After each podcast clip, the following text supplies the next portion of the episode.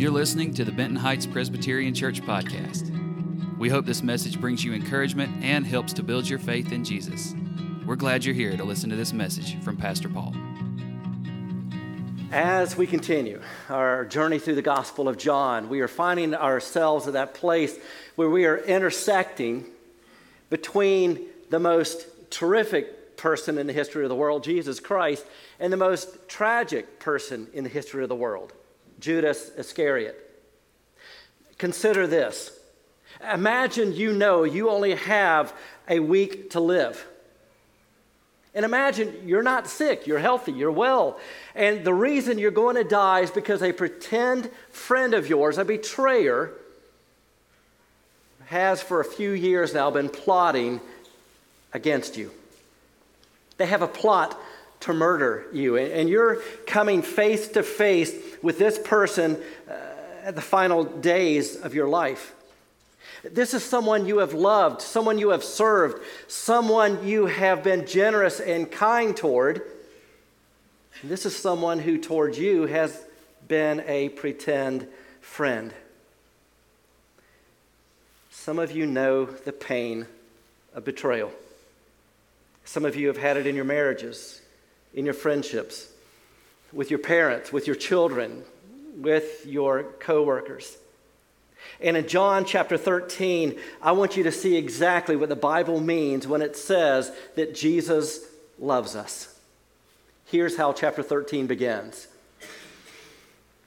It was just before the Passover festivals. Now, this is a holiday season. For you and me, when the holidays come, it's usually a joyous occasion. We think of it in those terms. I mean, we get time off work. Think Christmas, Easter. It's a joyful time. Jesus knew that the hour had come for him to leave this world and go to the Father, having loved his own. So now this is the last week of Jesus' life. Having loved his own who were in the world, he loved them to the end. Verse 2 The evening meal was in progress, and the devil had already prompted Judas, the son of Simon Iscariot, to betray Jesus, Jesus. Now, Judas at this point has already made a pact with Satan to betray Jesus. The price will fulfill the Old Testament prophecy from the book of Zechariah 30 pieces of silver, which is the equivalent of a few hundred bucks. And I think each one of us needs to ask ourselves for what would I exchange my relationship with Jesus? Sex, money, fame, power, glory, For Judas, it was a few hundred dollars. Jesus knew that the Father had put all things under his power, that he had come from God and was returning to God. So he got up from the meal, took off his outer clothing, and wrapped a towel around his waist. After that, he poured water into a basin and began to wash his disciples' feet, drying them with a towel that was wrapped around him. First, let's talk a little bit about Judas and Jesus. Judas appears some 20 times in the New Testament. And almost every time it's in conjunction with the other disciples, there's a list. Judas is always mentioned last in the list. And sometimes when he's mentioned, it's as Judas, the one who will betray Jesus. Question is Jesus a good friend to Judas? Yes. Did Jesus serve Judas? Yes. Does Jesus love Judas? Yes. Does he feed Judas? Yes. Was Judas there when Jesus preached his sermons? Was Judas there when Jesus performed his miracles? Yes. Yes. Judas Iscariot had a front row seat to the person, work, and words of Jesus. Some of you here today might say, I don't love Jesus, I don't follow Jesus, I don't believe in Jesus, but if I could meet him, if I could hear him, if I could watch him work, then I would. But if you have a hard heart, no, you would not. No one had a better seat to learn who Jesus is and see what Jesus does than Judas he ultimately is going to betray Jesus with a kiss. And then he's going to hand him over to be executed. And then Judas is going to go hang himself and not give Jesus a chance to forgive him. When someone dies, we usually say, well, they went to a better place. Not everyone does. You see, heaven is not just a place, it's a person. His name is Jesus. And if you don't love him, you're not going to be in the same place with him forever. Look, Jesus speaks of hell more than anyone else in the Bible. You need to know this. And for those who love Jesus, this life is as close to hell as you will ever be. For those who don't know Jesus, this life is as close to heaven as you will ever be. Judas gives us this negative example in this horrific story. And we can look at it in one of two ways either with a religious eye or with a redemption eye, an eye toward repentance. If we look at this from a strictly religious perspective, we'd say, What a horrible man Judas is. Thank God I'm not like him. Or we can look at it from a repentance perspective and say, God, I'm prone to follow his example. Save me from myself.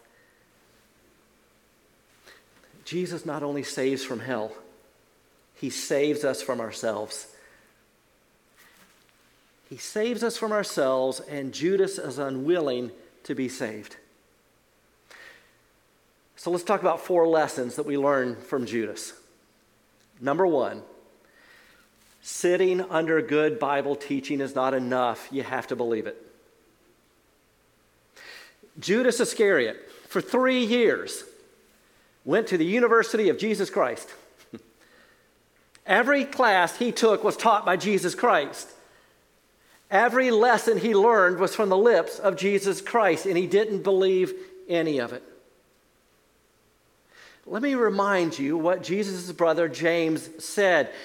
Do not merely listen to the word, so deceive yourselves. Do what it says. Everything we're about here, from worship to Sunday school classes to Bible studies, is to make sure you get into the Word. But just as important, you got to make sure the Word gets into you. So Judas's problem was not information, it was transformation. He didn't love Jesus. And, and if you don't do what the Word of God says, then you are deceiving yourself. Now, let's be clear Judas is not a hypocrite, he was an unbeliever. I'm sure for the disciples, this was a stunning moment. They're soon going to realize who Judas truly is. He was a leader, he, he, he was a part of our small group Bible studies. Judas works for Satan? Yes. Now it's up to Jesus how to sort all of this out. In the meantime, our job is to love everyone as Jesus did. Number two, your heart follows your wallet. Judas is the CFO. He is the bookkeeper for Jesus' ministry. The entire time, the Bible tells us he has been stealing from that ministry account, and Jesus knows this. Yet Judas is not the only one. So let me ask how much have you stolen from Jesus? How much of what belongs to him have you kept for yourself?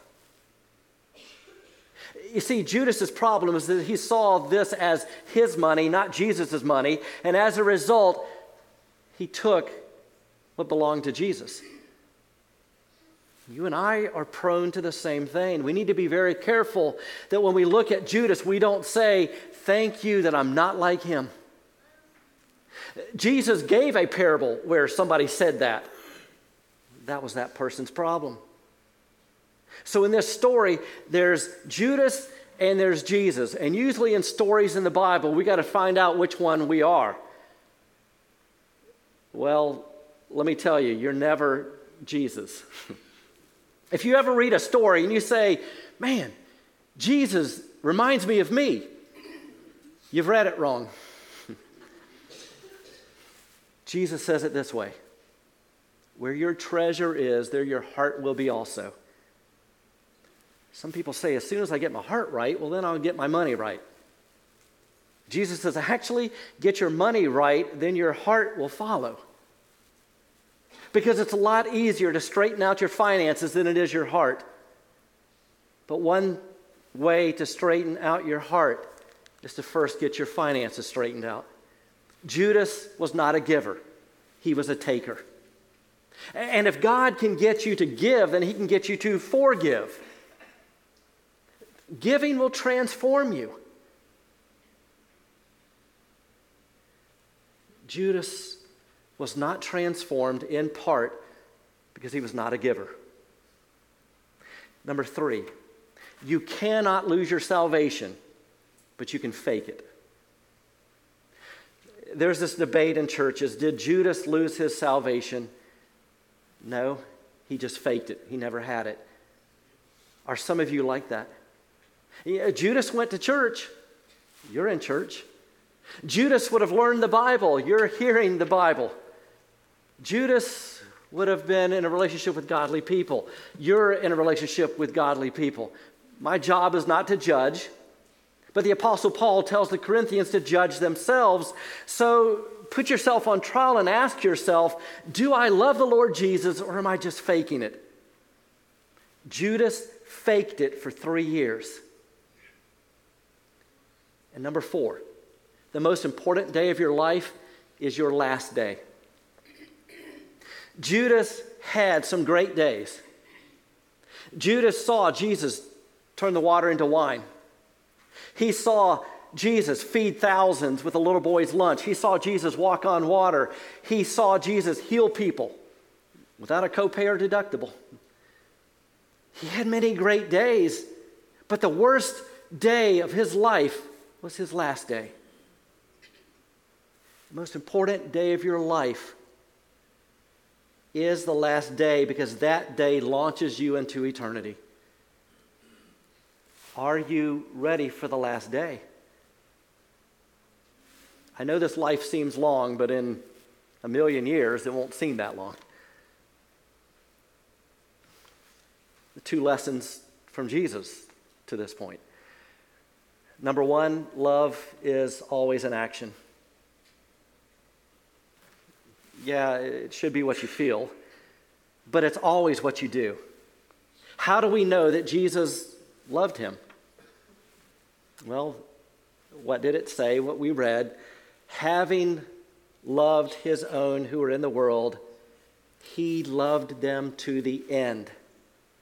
That includes Judas. Jesus served them. Love is what you do. We live in a world where a guy would say, I love Oreos, the Gators, and my wife. Not necessarily in that order. Is that really love? Love is what you do to care for, to build up, to want the best for the one you love. Here's what Jesus does He serves them, and today He still serves people. Jesus fed them. He's been feeding you. Jesus cared for them. He's been caring for you. Jesus provided for them. He's been providing for you.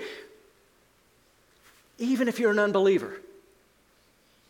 Like in the story, Judas is an unbeliever, but Jesus has loved and served all. Jesus is good.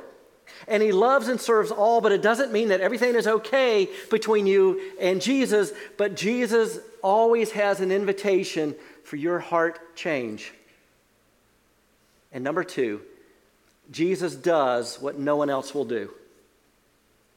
In Philippians 2, it talks about Jesus' humility that he lived in glory. He is eternal God. He is seated on a throne, surrounded by, served by angels. Jesus gets off that throne, comes down to earth. That's humility. And at a dinner with his disciples, he gets off of his seat, he gets on his knees to serve. He does what no one else does in that culture, the way it worked is that you wouldn't choose a school to attend, you would choose a teacher to learn under. And if that teacher accepted you, you would be brought in into a mentoring relationship with that teacher. Jesus has that kind of relationship with his 12 disciples. The student's job was to serve the master, and they would do any task as they're learning, except for one that's wash the feet, because that was a job reserved for the slave. Jesus came from heaven to earth. He goes from his seat to the floor to serve, to wash dirt off the people he created to worship him. And he washes the feet of Judas, Judas Iscariot. No one could conceive of a humble, loving, serving God. No one could conceive of a God who would not only make the earth, put humanity on it, but then have that humanity betray him.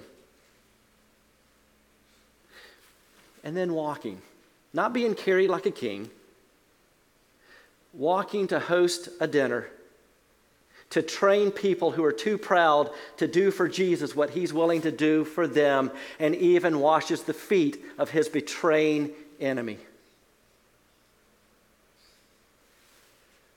I have good news for you. Jesus is still serving people. Jesus is still loving his enemies, inviting them to be his friends. The Bible says that we are by nature objects of wrath. We are by nature enemies of God. Because we're all sinners, we start at the same position as Judas Iscariot, as enemies of God. And then God is willing to take enemies and make them family. That's how wonderful Jesus is. Well, the story continues. And that is that Jesus makes you clean. Jesus came to Simon Peter, so now he's, he's washing the disciples' feet. He comes to Simon Peter, who said to him, Lord, are you going to wash my feet? Some of you might be like Simon Peter. You don't have an inner voice. All you have is this unfiltered outer voice. Whatever you think just comes out. Jesus replied, You do not realize now what I am doing, but later you will understand. Well, how many of you are like Simon Peter? You get it right at about the 17th try.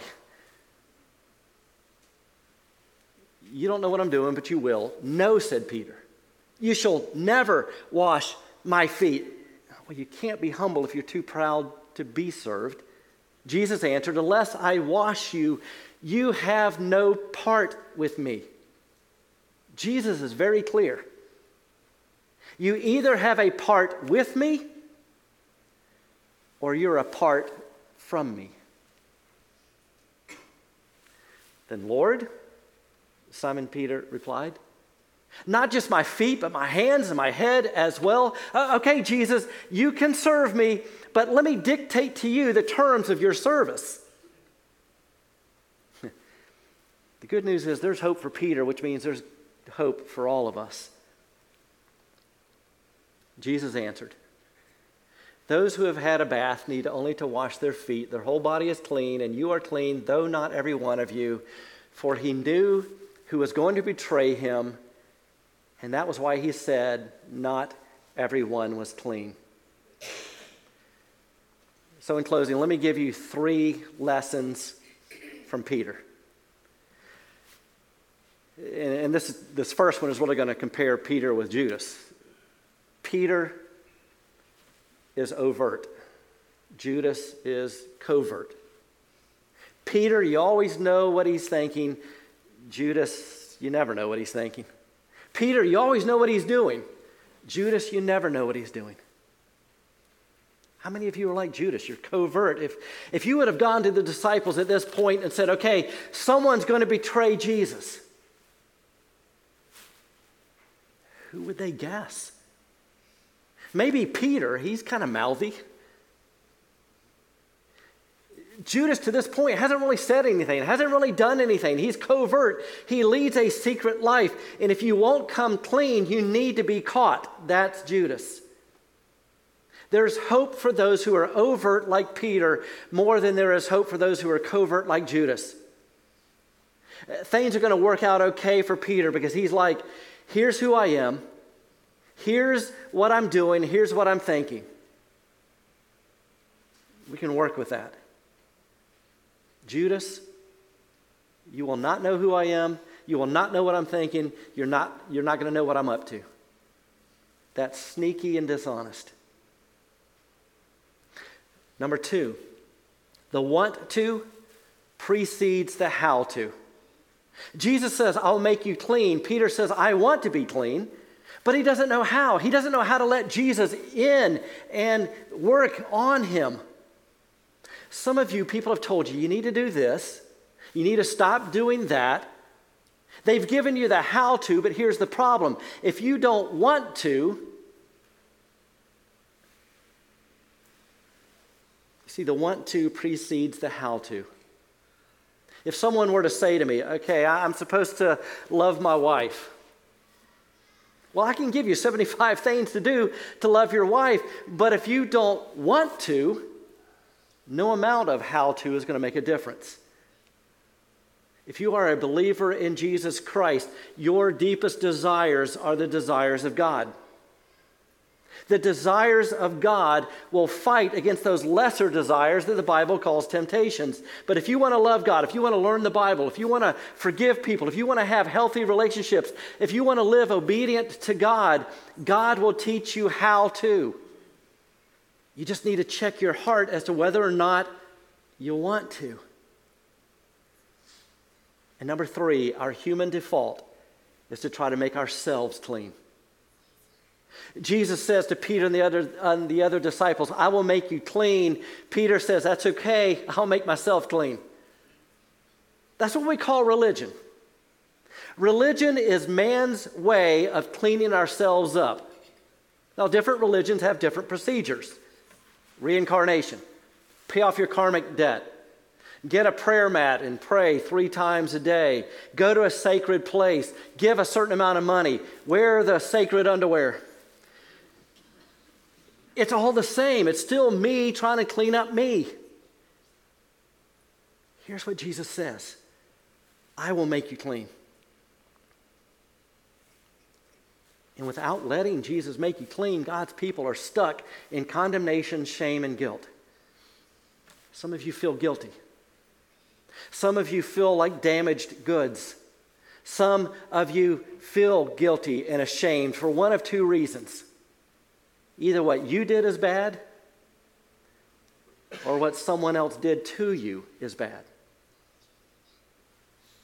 And as a result, you've been trying to clean up your own life, and you've not allowed Jesus in to clean up your life. That's Peter's problem. I'll fix me. Jesus says, No, that's why I'm here. You need me. I have really good news for you. Jesus not only forgives sin, he cleanses from unrighteousness. You see, God wants that old identity off of you. He wants that burden off of you. He wants that condemnation, shame, and guilt taken from you. Elsewhere, this same author says in 1 John chapter 1 verse 9, if we confess our sins, he is faithful and just and will forgive us our sins and purify us from all unrighteousness. Here's the deal. Whatever you've done, you admit it, you come clean to Jesus, he will forgive you. Jesus Christ is God. He's lived the life that you have not lived, the perfect life that any of us could.